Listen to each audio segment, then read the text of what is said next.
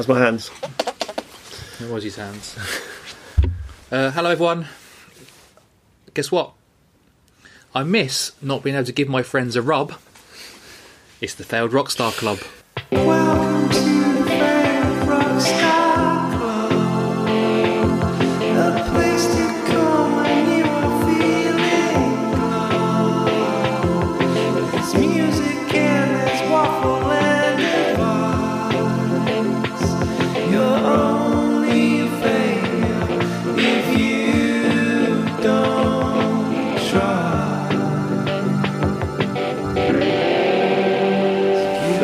that is your best. That's your best one yet, I think. Thanks. That's everything in that sphere. I'm Jez. This is Steve. Hi, I'm Stephen Robert Hurdle. Stephen Bobby Hurdle. BA Honours. Yep. Uh, And where yeah, are we? We are in Best Days Vintage, our very own shop. I'm looking at a neon sign that says Failed Rockstar Club and our very own merchandise of the same name, which just came into the shop on is true. Friday. Yep. It's very nice, isn't it? Yeah. And I think we're gonna. I think it's going up onto our website this week. We're shooting some more stuff today, and then we've started to introduce it. I think so. I reckon by the time you hear this podcast, probably it'll be on a website. So bestdaysvintage.co.uk. You can check out the merchandise.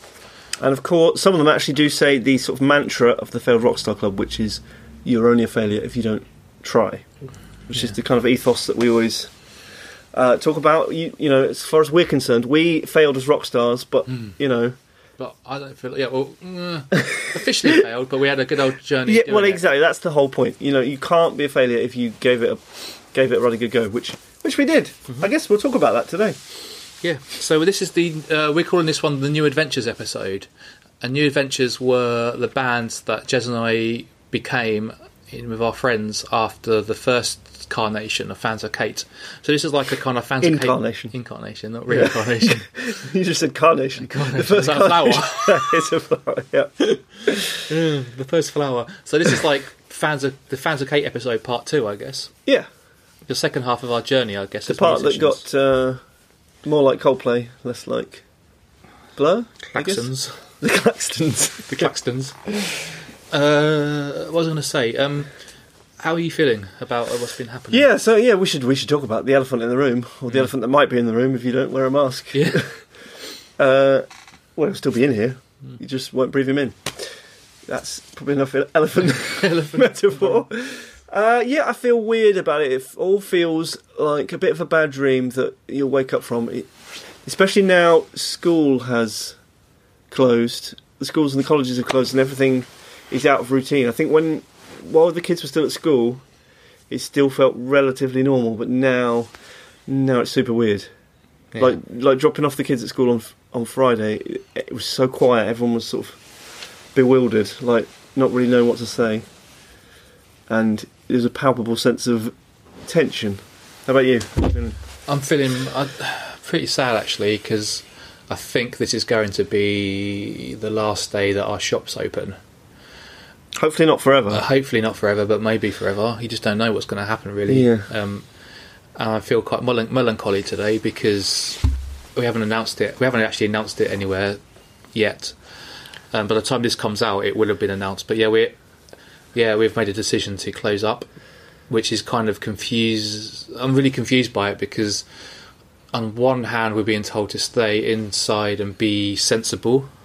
And not be selfish, and we feel like we'd be being selfish by having our shop open. I think it'd be irresponsible to be encouraging people to come into town and come in here with their friends or whatever. Or Yeah, but we're also being told that we can stay open as a shop, yeah, and so I don't. so it is a really- diffi- It's more slightly more difficult decision than it could be Yeah. And it's weird because I always feel like we've been following guidelines and following guidance, but now I don't know what what the guidance is we should be following. it's all very vague, isn't it? The communication from the government hasn't been Yeah, clear. and it's I'm. I mean, I come Friday. It's like and things change so quickly as well. But like the tide's turning, you can feel it big time. Like everyone's closing all the different shops now, and they're having to make they're making their own decisions despite the fact that no one yet. Maybe tonight they'll say, but no one yet has said we you should be closing your shops because you're being selfish being open. They're saying retail can stay open. So part of me is like, how the hell am I going to keep this business going? without this side of life, but also you feel like you should be doing the right thing, and for our own sake as well, you know. Because Yeah, exactly. I say we. I'm putting you at risk, yes, because I'm. So it sucks. Uh, so yeah, I don't know. I feel sad. I feel melancholy today. Yeah, uh, It but feels real today. yeah, that, that's the difference, isn't it? That things things are getting real. Yeah. Is it too real for you? But you know, there's be thousands and thousands of people who run small businesses that will be having this exact same, Mhm. you know, conversation. What I feel sad, you know what I feel sad is that I feel like we've spent the last six years or so with this shop, putting my, putting well, our heart and soul, I'm speaking for me, but our heart and soul into this seven days a week. I've been thinking about this business for seven days a week for the last six years. And for it to kind of, and we've never really made a lot of money out of it. It hasn't really, uh, hasn't been like a huge financial thing. It's not about oh we make we do we do this because we love it and we because we love helping young people and being part of something in the community, and to have that kind of taken away from for young people as well because it's quite a hub of communication and a place that some a lot of people find important. Well, that's it. That's the thing. The uh, the physical hub won't yeah won't be open, but we are still you know obviously we sell online, so we'll be focusing everything online. We'll still be doing plenty of content on our social media. Yeah. We're we're going to try and have a like a phone number that you can ring if you do want to. I've got it. Yep, read it out. Yeah. So yeah, I've got, well, I've got um, Freddie's old dad's phone, and we've we've bought a we've got a card. We've got we've basically got a shop phone number which we're going to be dishing out on social media and on the podcast for people that if they ever want to hang out or just talk or FaceTime us or message us crap. It doesn't have to be anything to do with business. It can just be anything really. Yeah, Um, jokes, jokes, please. Yeah, we can, we're calling this Best Days Connect, and the number is 079 312 71017. That's 079 312 71017. Interesting. At the beginning you said oh, and then in the middle you said zero. Oh, yeah, I don't know, I'm a, Inconsistent. I'm a, I'm a zombie, which is what some of us might be turning into. True. Uh, yeah, so we're going to have that um, every day, like during the day, um, to be it turned on all times, and you can call it, and whatever you want to do is there if you want it. And we're going to try and do like some sort of coffee morning at some point. I don't know how I'm going to do that yet, but we're going to figure out. Just try and keep our do our best to keep lines of communication with people open. Yeah, it's important. Yeah, to just let people know that they're not. You know, everyone's going to be feeling lonelier than usual, and so yeah, it's important to know there's people out there who want to who want to connect with you. Yeah.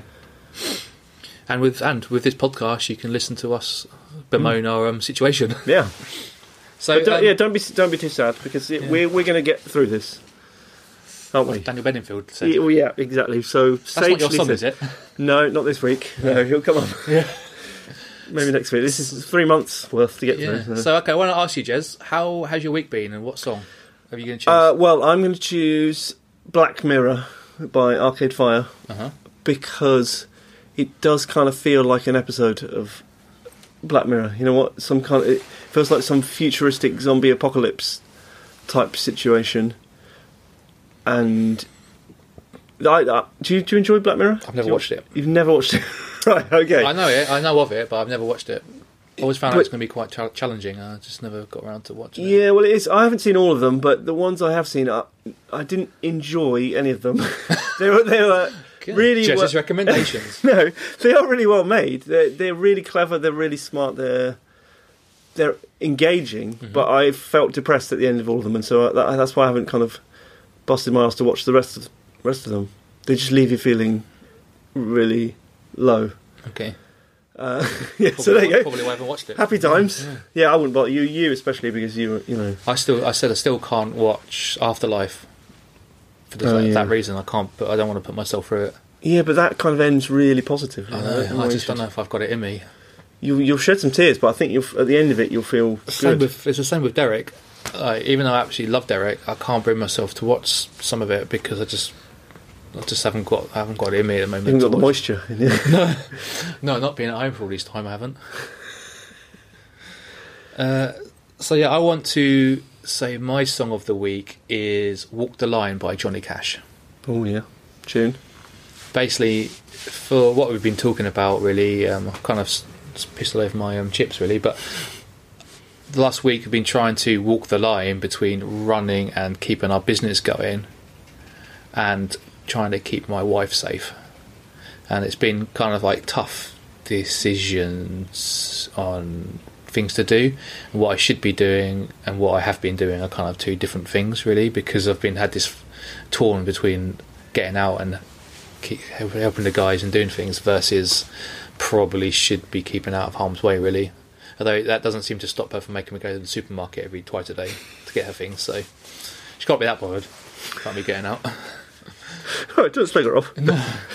Uh, she won't watch. She never listens to these anyway.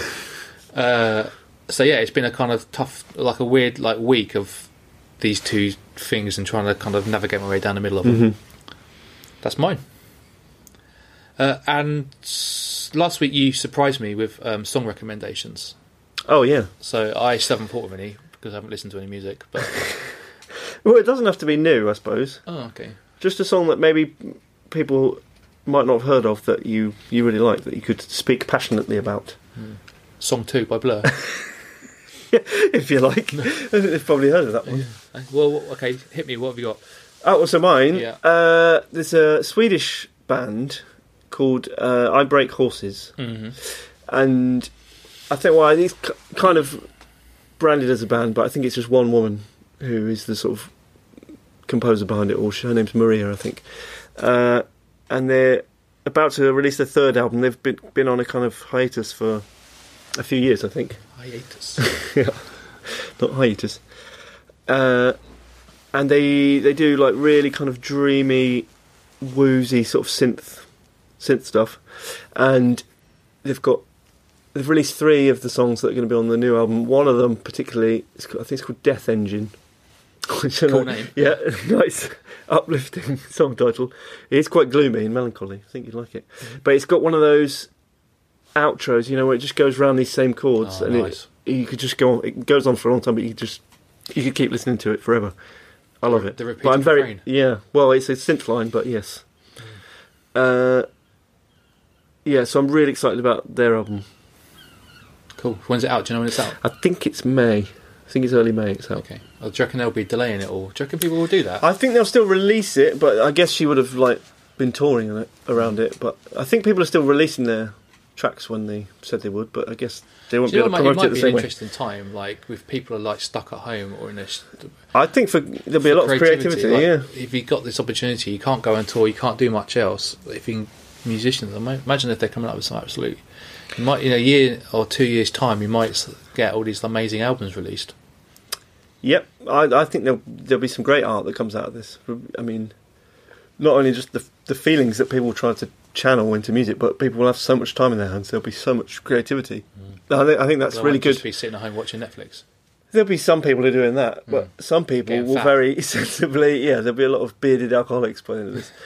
but uh, we always say one of the ways to combat negative mental health is to is to channel it into creativity. Mhm. Like do something, do something, channel your sort of negative feelings into something positive. Like create create some art. That's not necessarily music, but yeah, you know, painting, poetry, whatever. I, I think there'll be lo- lots of good stuff. Although there's also that feeling of me, like the, the sort of vanity of, you know, you've already seen all these videos that the The celebrities are famous- yeah. doing, and like you just think, is that are you doing that for people, or is that because you just want don't people You to still, forget need, you? you still need people to yeah, to give you. attention. Yeah. And I say that as somebody who the other day on our Instagram feed did spent a day writing stupid songs that people had sent me titles for, and that, and that I will freely admit was just to keep myself entertained. but one girl, one girl came to the shop to say how much she'd enjoyed it. Okay. So one, you know, if you make one person happy, it was well worth it, right? Which could mean that one person that infected you. Yeah, that's true. That's true. She could, we stayed six foot apart, Okay. Yeah. except for all the kissing. Yeah. That didn't. That didn't happen. Talking about infecting the girl, Jez. uh, so we want to move on to. Um, we kind of. I'm gonna, oh, I've kind of wanted to chop and change things around a little bit and um, trying to find ways. Normally we kind of introduce the person we're with at the time, but because we're not really kind of going to have anyone with us for the time being, Jess and I are going to do a lot of talking. So I don't know what we do with Band of Life, like long Band for Life, whether or not long term we run out of ideas or we just Oh, yeah. shelf it or Well, well, yeah, we'll we'll see how we go. yeah.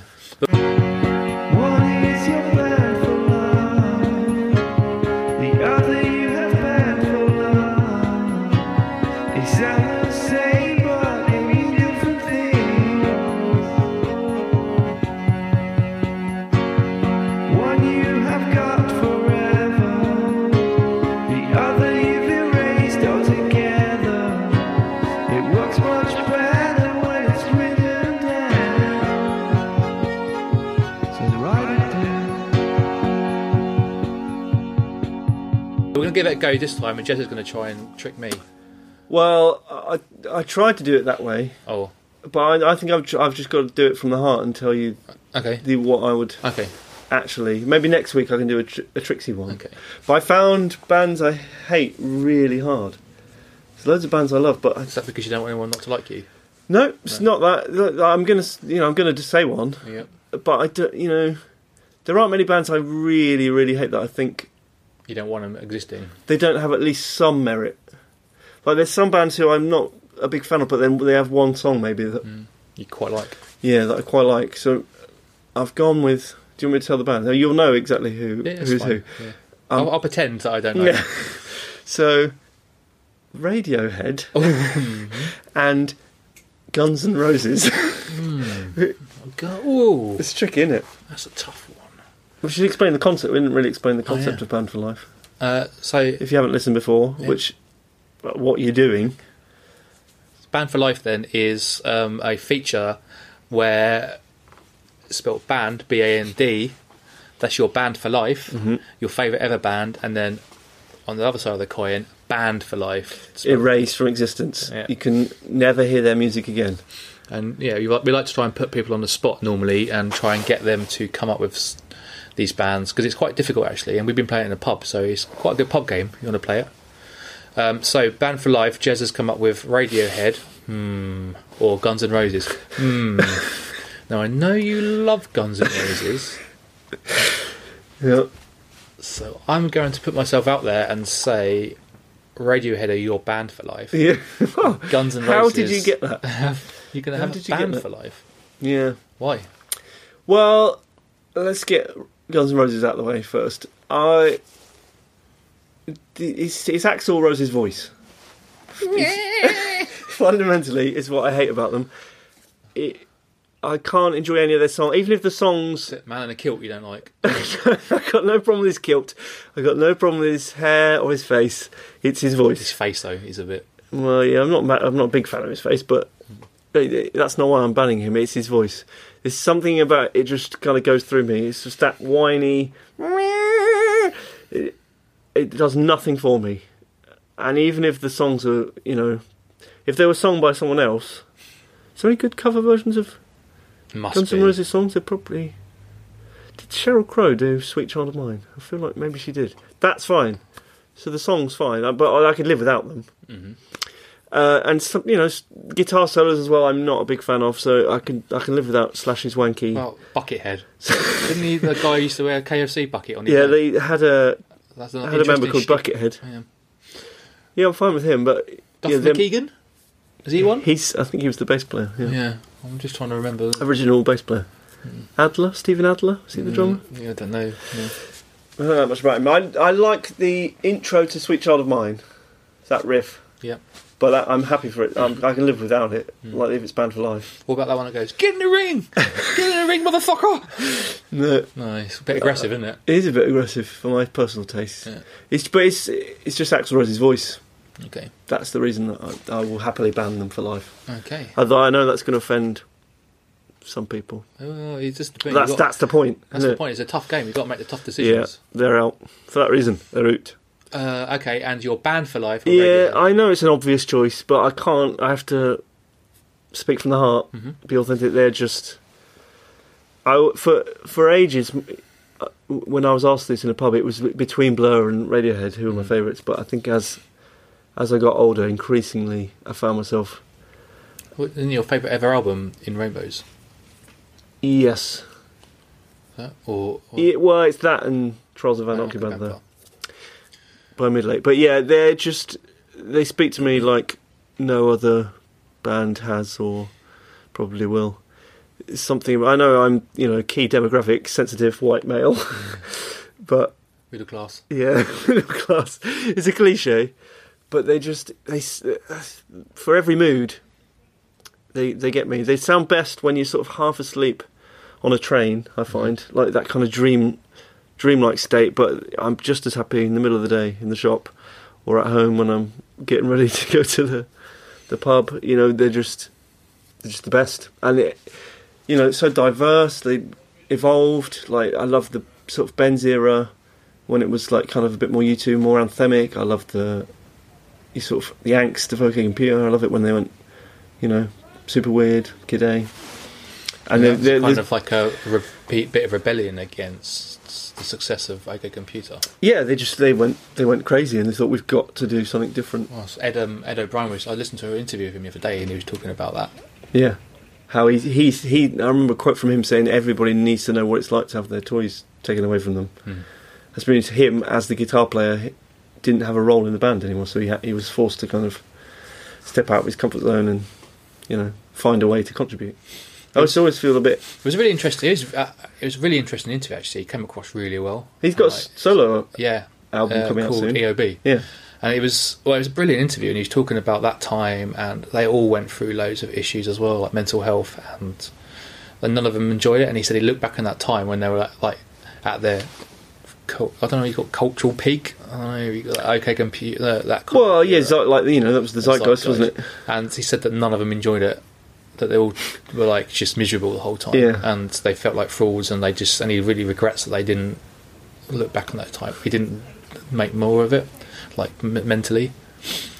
And that, yeah, Akile came out as a kind of bit of a fuck you to that kind That of thing. time, yeah. Yeah. Have you watched that Meet People is Easy documentary? Mhm. Yeah, they don't look like they're having a lot of fun. Yeah, I know that's Tom. Yeah, I know it's edited to show the sort of, you know, the extreme side of their misery, Yeah. but but yeah, they didn't. You know, they're just very sensitive guys who uh, Yeah. don't. because they've been they were Want the mates from publicity, do they? Like from literally from school, weren't they as well? Like, Yeah. the journey they went on as well, and he's proud of it. Like the way he was saying, he's like really proud of like that, and proud about the fact that they got like big in America, where most of those sort of bands at that time didn't. Um, yeah, it was uh, almost a couple of weeks ago now. I listened to it, but it was a really interesting interview. Like he came across really well, and like I was Well, he seems out of that band. He seems the kind of the most grounded. He, he always kind of Hmm. talking did. about being a father and like his routine and like mixing that with like writing. And he, this album he just wrote two years ago. He's he moved to Brazil, didn't he? Yeah, And- wrote loads of it yeah. in the rainforest with his Mm. family. They went in there, which doesn't sound very grounded, but Yeah. but yeah, it was interesting the way he's the way he's taken it and what he, they got out of it, and as a family and stuff. It was interesting. It was really interesting. It was on Radio Five Live. Five Live, Yeah, not Six Music. no, it's Five Live. Five Live. Yeah. Blimey.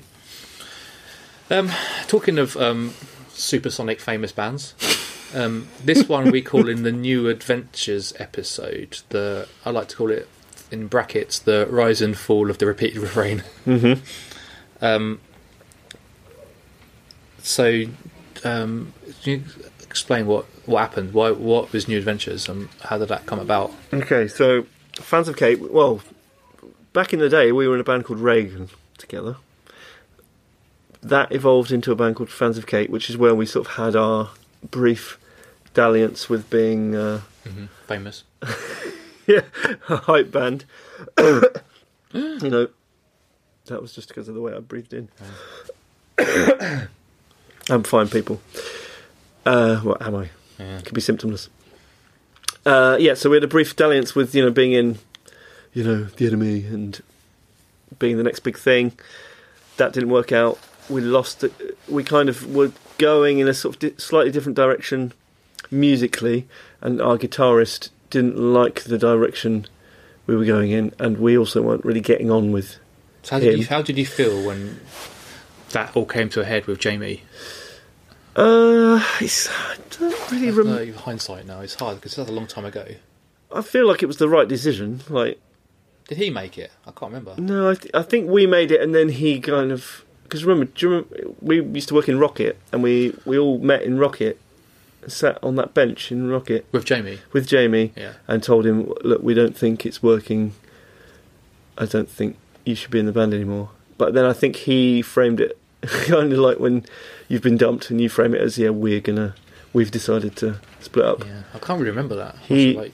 he put out a like a because he's the only one who could go on our website who could work our website at the time so he put out a statement saying the band i love is doesn't exist anymore so i'm leaving but as i remember it we we sort of told him that it wasn't working and we didn't want to It felt sad, right? It must have been. Like, Yeah, it did- you know. it was like the end of an era because we were Totally. together for a long, like a good few years, weren't we? Like Yep. together. but it was definitely wasn't working. Like we knew that for a long time that it's like everything had gone a bit us and him. Like Yeah. even walking down the street, he'd be walking like ten meters ahead of everyone else. Yeah, he he just wasn't our. He got- if we weren't in a band with him, we wouldn't have been Yeah. friends. He, he as he went on, he changed more and more, didn't he? He got more and more. He distanced himself more and more, and it just was more and more obvious that it was just not Not working. not happening, was it? No. And he was a real key part to the band, well, wasn't he? Really? Certainly, yeah, the sound and yeah, I guess the the look and the, the attitude. The recording, like he did a lot of the record demos. Yeah, he was he was certainly the most tech savvy, Mm. and so so he was very important to us, like demoing stuff. And And he was he was a very talented guy. Don't get me wrong. That's the thing. It was mo- it was more of a personal differences rather than musical mostly. Although he didn't, you know, I was writing a lot of let's call them piano ballads, Mhm. and he yeah, he did he took exception. Well, not he didn't take exception, but he didn't. He didn't. He just didn't like them. and didn't want to play on them. I remember we were playing Coco. Do you remember that? We were playing Coco. I don't can't remember what the gig it was. Maybe Dogstein Cars. And we had this new song called Good News that I'd written that was really. It, Epic. it, it was, yeah, it was like stadium rock. I, mean, I know, it was a really, in my humble opinion, a really good song. And it, in Coco, which is a big, big venue, especially for us, we were playing it in soundcheck and it sounded massive. Yeah. And it sounded really good.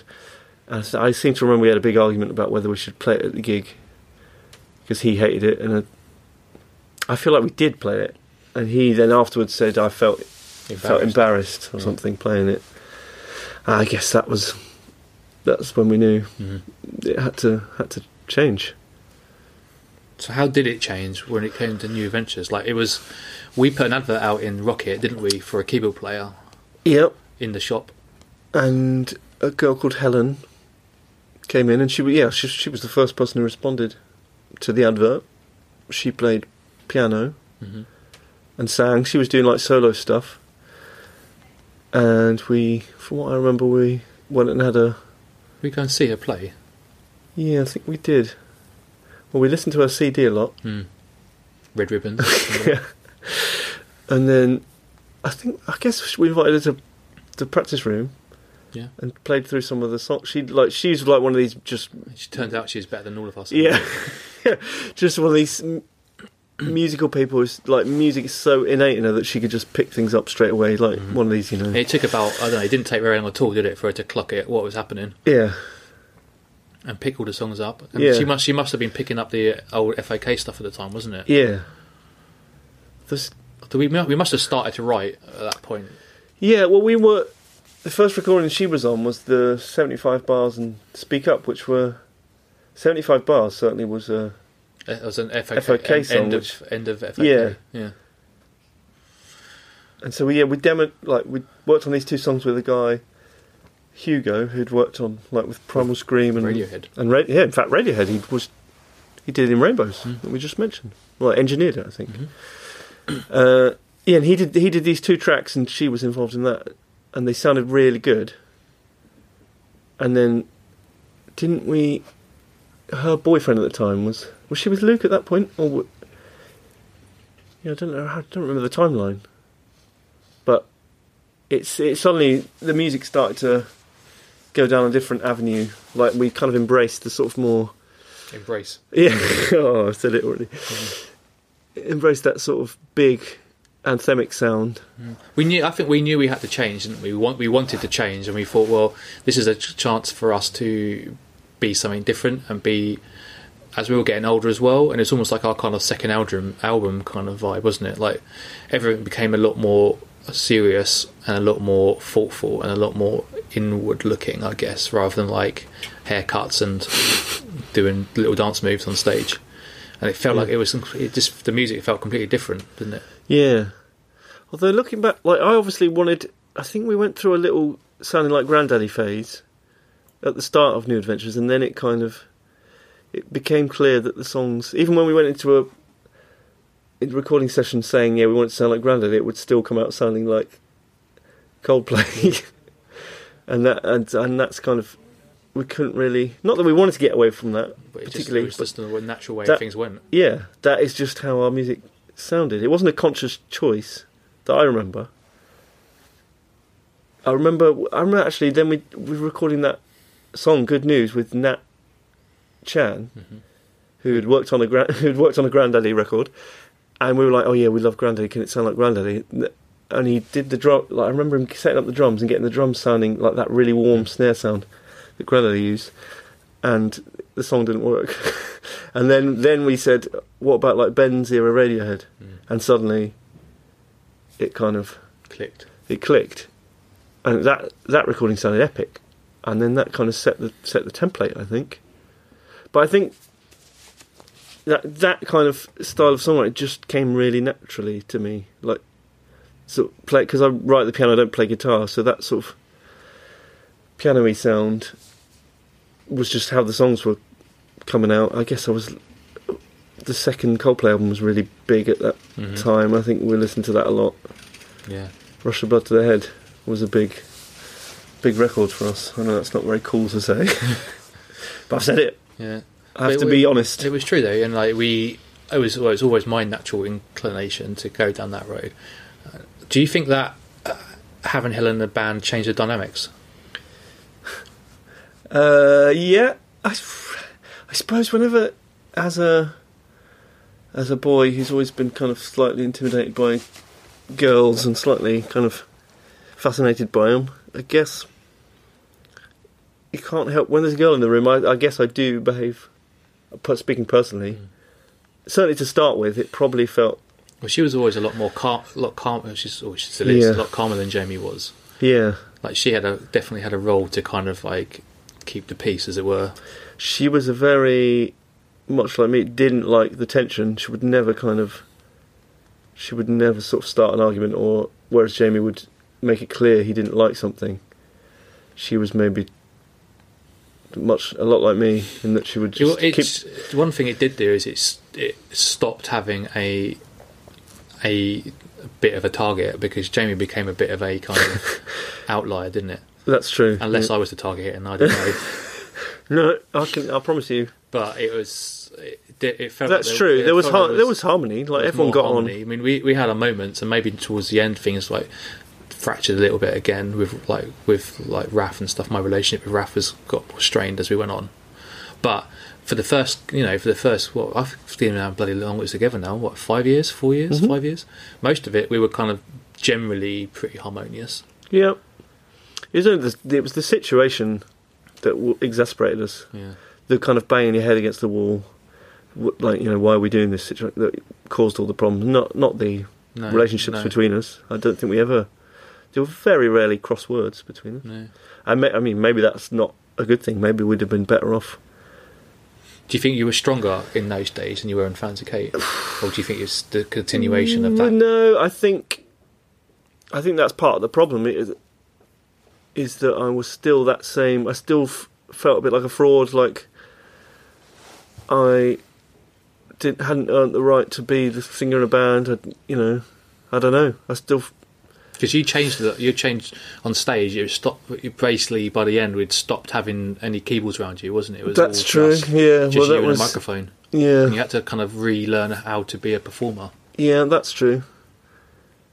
I, yeah, the the whole don't know what to do with my hands thing. Because even though that was a Fans of Kate song, where I did have a keyboard, I was playing the keyboard at the same time. I suddenly yeah had to kind of play with my hair instead of play a keyboard. Yeah, I, well, I never mastered that. I think now, you know, when we did those comeback gigs, I felt much more comfortable as a performer than I ever did during the Yeah. time New Adventures were Or you were better. I think. active. Yeah. Yeah. I don't know why. I think I just didn't ever feel comfortable in my skin in those days. I know haircut, wasn't it? Really. it, probably the haircut. I look like a. I don't want to say mong, but uh, don't, uh, moron. I looked. I looked bad. but every, everyone thinks they look bad Yeah, looking back. back, Well, most people yeah. do. But yeah, I mean, I did. change, yeah. Uh, do you think that your songwriting changed with New Adventures, like the way you approached it? Yeah, I guess. I guess because then I, by that point I was the primary songwriter. And F- FOK was much more Like you and Jamie. collaborative, Yeah. yeah. But then, then I, I guess I felt I started having like our management were paying for me to have a a day of songwriting each week. Like so, I'd spend a whole day writing. So I was just writing more and more. Uh, so I, yeah, I'm stuck in a tiny little flat in London, just banging away at a little Casio keyboard. trying to pull something together. Yeah. 'Cause, again, it's like the same thing. After what we learned with FOK, it felt like there was even more pressure with New Adventures to kind of make it happen because we could. I think even in those early stages, you could feel that the rug was pulled from was being pulled from under your feet, but we just weren't willing to to fall over yet. yeah, You know, we knew that it was getting harder because the hype thing had kind of been and gone, and it by then we were still doing big gigs and we were going on tour, but it didn't feel the same anymore. It felt more. It felt diff- more difficult. it did. Yeah, And I remember someone from, I think it was Barfly when they had their record label, and they were going to sign. They offered us a deal, didn't they? And we turned it down. And maybe I don't know if it was because they were bitter or whether or not they were just I don't know. But they said, "Oh, they- they're rubbish now. They've completely fucked it up with the way they've changed their sound." Hmm. Cheers. helpful. Yeah. Thanks a lot. But I feel like that's kind of what happened. Like I felt like the hype thing had gone by then, and we were like swimming against the tide by then.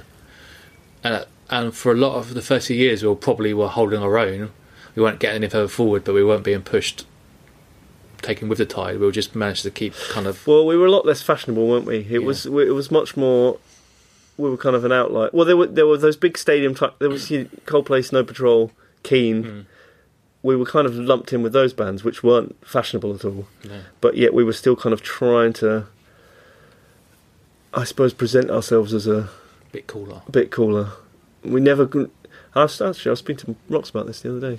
How we didn't. I think if we'd kind of gone, not denied what we were, like and been much more unashamed about the kind of band we were. That we were like, this sort of anthemic, Mm. you know, rock band, but we kind of never really fully committed to it. We sort that's what we were, but we There was a constant Dressed it up well, as- They say there was no battles. That was probably the main battle in our band, wasn't it? yeah The battle for hearts and minds of what the music was. yeah there was certainly a a mix of like we need to be more like Radiohead versus we need to be full on yeah. stadium-y kind of thing, I guess. And in and in the end, we weren't either. Yeah, we kind of got stuck in the middle of it. Yeah. But yeah, some of the some people I don't know. It's hard to say really. Some of it was when it worked, it was really cool. Like there were some really good ones, but it was kind of got lost lost down the middle, really, didn't we? Yeah, I mean, you can see that that dynamic. Like I, I imagine someone like Chris Martin probably still wishes that his band were like as critically acclaimed as Radiohead, Hmm. but you know, he's rich and sells millions of records and Mm. Seems to be living the perfect life. But I often wonder if he does miss that kind of, or like pine for that kind of credibility. Do you think some of their albums nowadays are a bit more kind of down that road, or do you think Well, it's gone? not the albums. There, there's the odd track. Like there's that track Midnight. Is it called on that that sad album, like the breakup breakup album he did after? Uh, Ghost stories. yeah, yes, that album. There's that track called Midnight, which is like they released that before the album, and I thought, oh, here they go. They've they've gone. They're doing something much more interesting here. Uh, but then the rest of the album was just the usual stuff Yeah. you know, which is which is fine.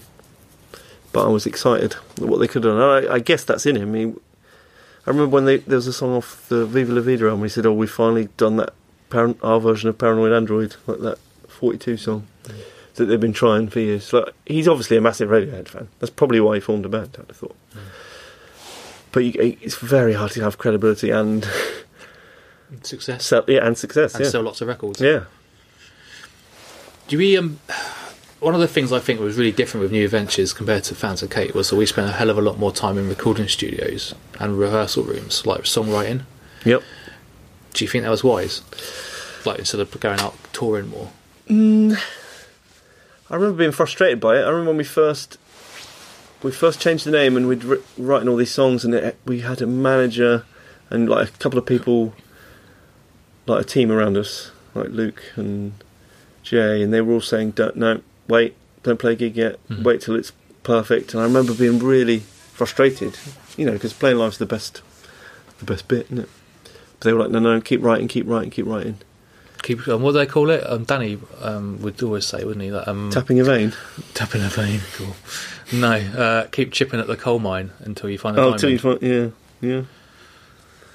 Yeah, we were, I mean, we spent like nearly a year to two years just in rehearsal rooms, didn't we, and writing and and studios. Yeah.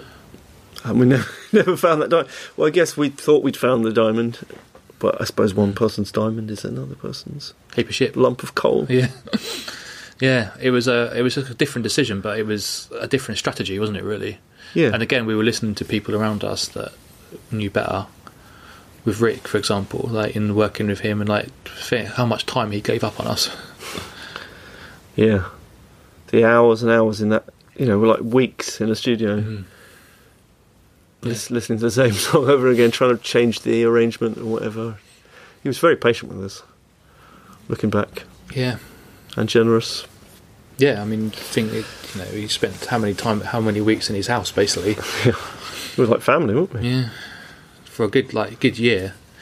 I remember the first time we played, we came back and we played a gig in the rehearsal room as a kind of launch for it, didn't he? Yeah. Felt really uncomfortable, from what, from what I mm. remember. It's always weird. They're always weird those things. We had like also we had leading up to Jay was probably like before that as Jay was our manager. Before Jay, we had a bit of a string of managers, didn't we? Yep. What do you think that was? That everyone would jump aboard and quit on it Leave us. because it was crap, or do you think it's just No, because they just well, I guess they thought they obviously saw something in us, and they thought they could make make it happen for us. And and then when they realised it wasn't gonna, they they moved on. I think there was. I remember there was a time we had these two. There was a, a man woman management company, and they came to a few practices, and they were really. I mean, not blowing smoke up our ass, but talking about how much they liked us, and they, they really seemed genuine Mhm. and we turned them down and went with somebody else had recommended this big management, big, management, company, who what were they called Crown. crown management that's it who one girl from their management company who wasn't really kind of high up in the in the food chain at that company who obviously really liked us or wanted to sleep with Steve I, f- I forget what which it was but she was like we were like her pet project but she was the plan was to take us in to the bigger company and then That all went tits that up, all went didn't it? tits up, and um, I don't. It's hindsight, isn't it? But we should have gone with the the smaller company who were really passionate about us. Obviously, like always, we went with went with the wrong one. Yeah. I mean, who knows what would have happened? But that that was definitely one of those decisions I look back and think, I know you've you said that a few times. Like, Yeah. really beat because I was like quite into the other one again because I was like right, growing, growing, get bigger, get bigger, yeah, and obviously that didn't work. But so yeah, probably should have gone with the other one, but you don't know. You just don't know. you don't you don't know. Even bigger sounds better, doesn't You it? have to- well, you you think they got more clout and more, you know? Oh, I understand why I made that decision. What was the other one we went with? The guy from uh, a big management company, Thingy Beard. Tony Beard. Who was he with? Big know. Life. Yeah, that sounds right. Big Life Management. They were quite a big deal as well. Yeah, they had some big, big acts. But he, like, yeah, there was just no. It's got to be right. There's, there's got to be a proper relationship. Your manager's got to be. You've got to trust them to Mm. represent your best, your best interests. I, You need them to believe, don't you? yeah, and he wouldn't even answer the phone. He was like, Not the end. I remember actually texted us at Christmas, and he said, oh, "I know I hate this phrase. Ever since I can never say it." He said, "Onwards and upwards," yeah, and then like I think he like dumped us like the next month or something. yeah. So ever since I've heard, every time I, I hear know. that phrase, I can't listen to that. I That can't, phrase is tarnished, isn't yeah, it? completely. Sometimes I think when we send out like a weekly email at the beginning of a week, Yeah. like in the in the business, I can't. sometimes yeah. I want to write it, but I- don't. uh, but then uh, Jay was like a different story, wasn't he? Really, like in as much as he actually genuinely believed and put his heart and soul into us.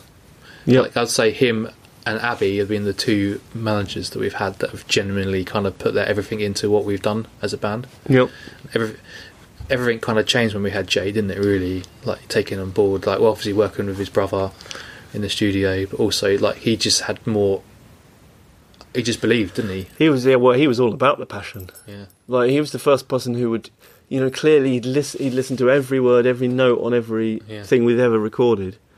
I think he used to just have it on his iPod almost permanently. And it was it was passion. You could feel the passion, and it that that took us a long way because we we felt like, you know, this this guy really believes in us. It's It's nice. It's so It's refreshing. powerful. It's refreshing Yeah. to have people that actually genuinely kind of do believe in what you do. yeah, and he felt like someone you could call at any time and talk, you know, talk about Talk it through. yeah, talk about music or talk about you know personal stuff or whatever. It, it was how, certainly at the start, how a band manager relationship should be. I imagine.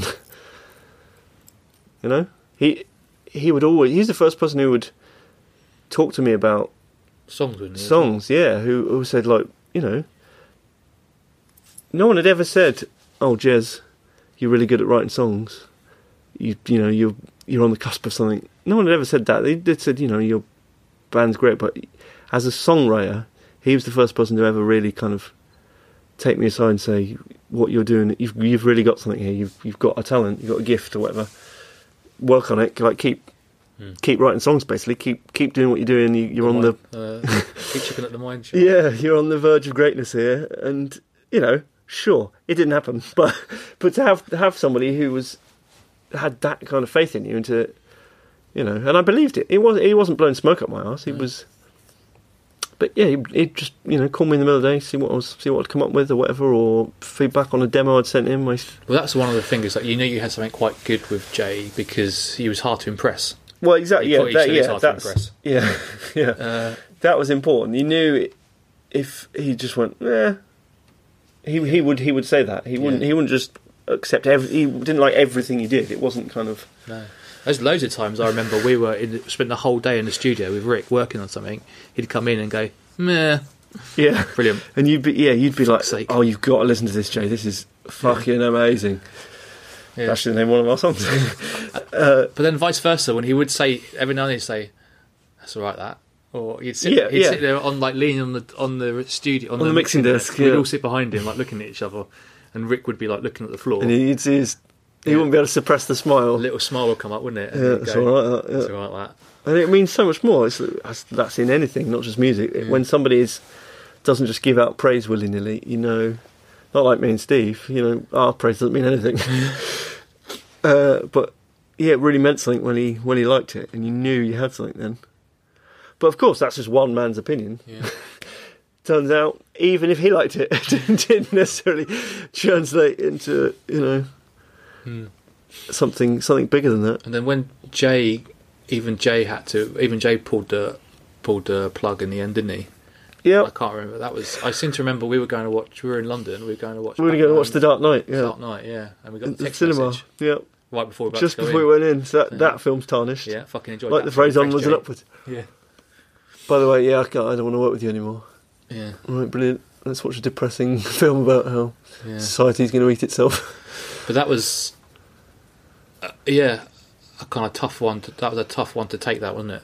yeah, well, because he was our, he'd become so much more than just a Yeah. Out of all of them, that was a kind of tough one. that, yeah, and that I suppose that was when it we knew that it was kind of But the, then end, we got. the end was nigh. Then we got another one after that, didn't we? Did we? Glenn Crouch. Oh yeah, oh god, yeah. I don't know how I can't even bloody remember how he came about. that was a weird, another weird time because I don't know how he how he appeared from or where he appeared from. I guess we just I don't know where we advertised. I can't believe we have advertised. No, I don't. Yeah, I don't know. He, he must have been a friend of a friend. I don't know. He worked for Virgin, didn't he, or something? Or, Yeah, well, hadn't he just been Sacked. just been fired by Virgin? But it was. I remember the only thing I can remember about really was that it was a weird dynamic because we were still we were still at Rick's recording, and Rick was like, even though like his brother would not want to do it anymore, Glenn came up once to kind of Oh, listen yeah. to like stuff we've been recording and working on, and that was a kind of really weird dynamic in there. Yeah, I think I think we all deep down we might not have admitted it, but I think we all knew it was coming to a Yeah. coming to a close. We, it was kind of desperation I think station. well, that, well, at that stage, didn't we just say, fuck it, we're just going to put this album out?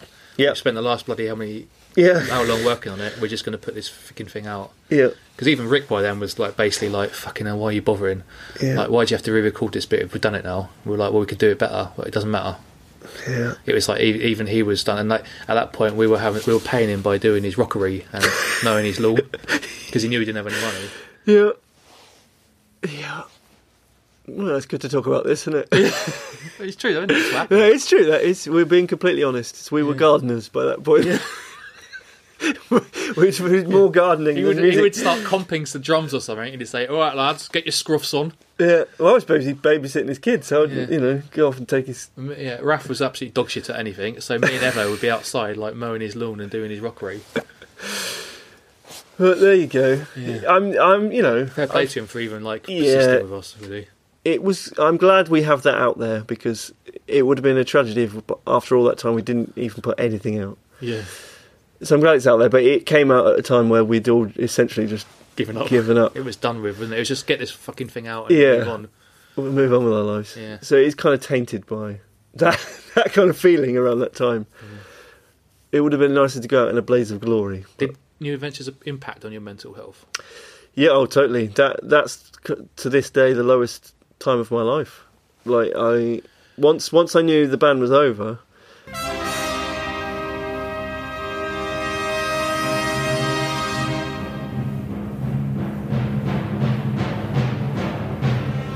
Hello, my name is Bernard 2001. You might recognize me from my collaborations with Radiohead and Stephen Hawking.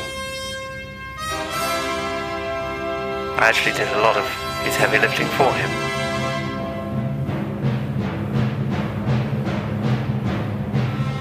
Anyway, I'm here to tell you about Best Days Vintage. If you like sustainable vintage fashion, feel good prints, and positive well-being, then they're the guys for you.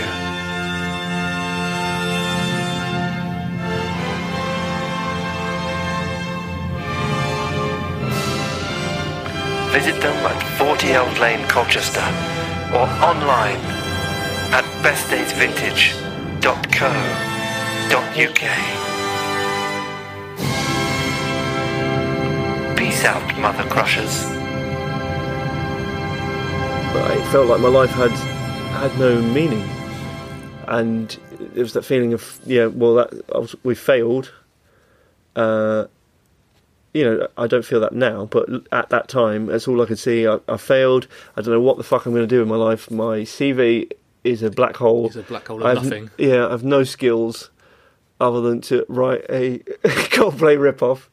Like that's you know, You because you went straight after the band. You went into you and Helen started doing. Yeah, well, so I did. I did, I did exactly that. I tried to, for for money, write very quickly write Coldplay rip-offs, and for like music to be played in like Staples shops, like back, basically write background music Yeah. for this company who were. And you were good at it. Oh, you was all over. every time I went into a B a Yeah. and Q or a Staples, I'd hear, I'd Oh, hear yeah, your dulcet tones good. coming out. It was for a while there. That looked like it. You know, I mean, it wasn't certainly not full time, but it was bringing in a nice. It was the most money I've made from music. I tell you that much.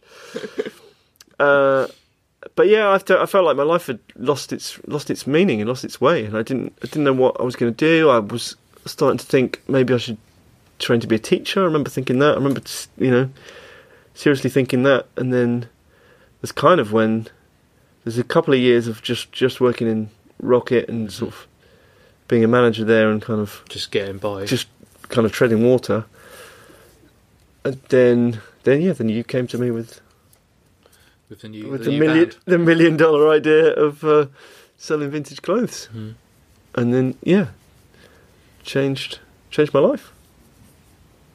Yeah, I think we, we covered this in the FOK times, didn't it? Really, but the Rick thing was like the thing that kind of really started to mess me up. I guess, like the kind of feeling of not being good enough, because that's when it really hit me. Like, because you, Helen, and Raf particularly were like really fucking good all-round musicians, and Evo was obviously a good drummer and like could hold his own. And yeah, I could play the guitar, but I always felt like it was like just not we kind of didn't- all growled a bit here, really. We've, we've spoken about this before, haven't we? Yeah, but that that's how it kind of you felt. Yeah. What, what about the actual when it when we decided to call it a day? Do, you- do you remember how you felt? uh, well, I don't know whether I. Raph was the one that, that did it, wasn't he? He pulled us all aside. Raf, Raf's the one who essentially was the final straw. yeah, I think he I said, guess he said he'd left. He said he was he was done, didn't he? yeah. I don't want to do it anymore. Yeah. And it, I suppose we. I don't even know if we thought. About carrying on. Carrying on. we just think that was that? I'm pretty sure we were just we kind of known by then. Didn't Yeah. we? Didn't we agree we were going to do like one last gig or something and get the album out? Yeah. because we did that. Because by then, actually, we were playing some pretty big gigs, but we Yeah. were just doing our own. We were like, we were becoming self promoters, weren't we? Like, Yeah. the whole thing became in house, the whole thing. So we were like, we had like a budget, and we grew each gig we did, and we played like Bush Hall and Shepherd's Bush Hall. That was probably one of our bigger gigs, wasn't it? Well, it had a chandelier. Yeah, which we did ourselves, and a grand piano. Did have a grand piano. That I mean, that was genuinely. I think live wise, that was probably our pinnacle. One up wouldn't you there. It was up there, yeah. Because it was We had sold a out. brass had a brass section. I remember actually phoning um, Amber from ITB, uh, who was our booking agent, up until they had to like they pulled the plug as well. That's one of the things I think for me. That's when I knew that it was like game over because they'd stuck with us through thick and thin, Yeah. and even they were like, "Look, I've just you've got to do something here, or else we've, we're going to have to move on." Yeah. And I remember telling her saying, "There's not many bands that are going to be selling out like four, five hundred capacity venues like of their own back." Uh, anyway, yeah, I, I remember phoning her up just to tell her that. just so, just so you know. I don't need you. But I remember, I remember Raf like sitting us down in the flat and saying that it must have been a difficult decision for him to say that. Yeah.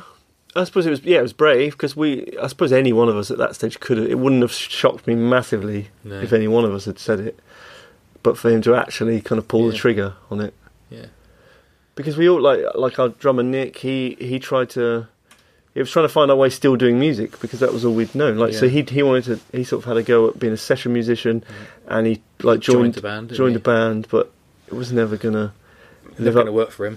no never Raf, out of everyone, Raf's probably the one that did music, didn't he? Because he started playing gigs. Um, he did He's- session stuff. he learned how to become a sound engineer as well didn't he Yeah. so Ooh, still is. yeah so he's still Yeah, working in music. Helen still does like open mics and stuff like that. Mm-hmm.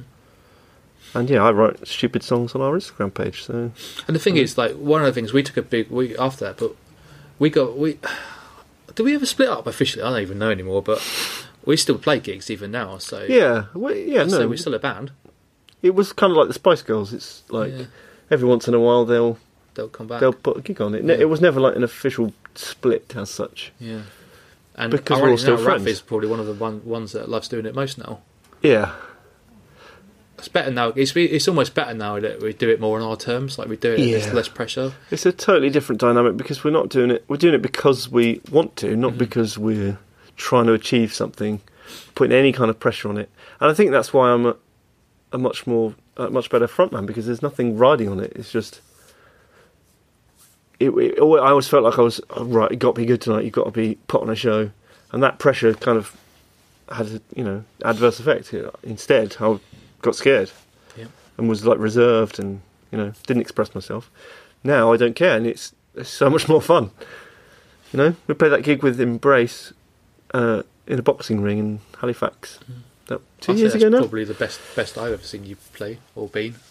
Yeah, I was just completely at ease, just re- really enjoy myself. You know, it helps when it's you know it's a sold out gig, and you mm. know, you know, You know it's going to be a partisan crowd, don't you? yeah, their their crowd was so so warm and kind of.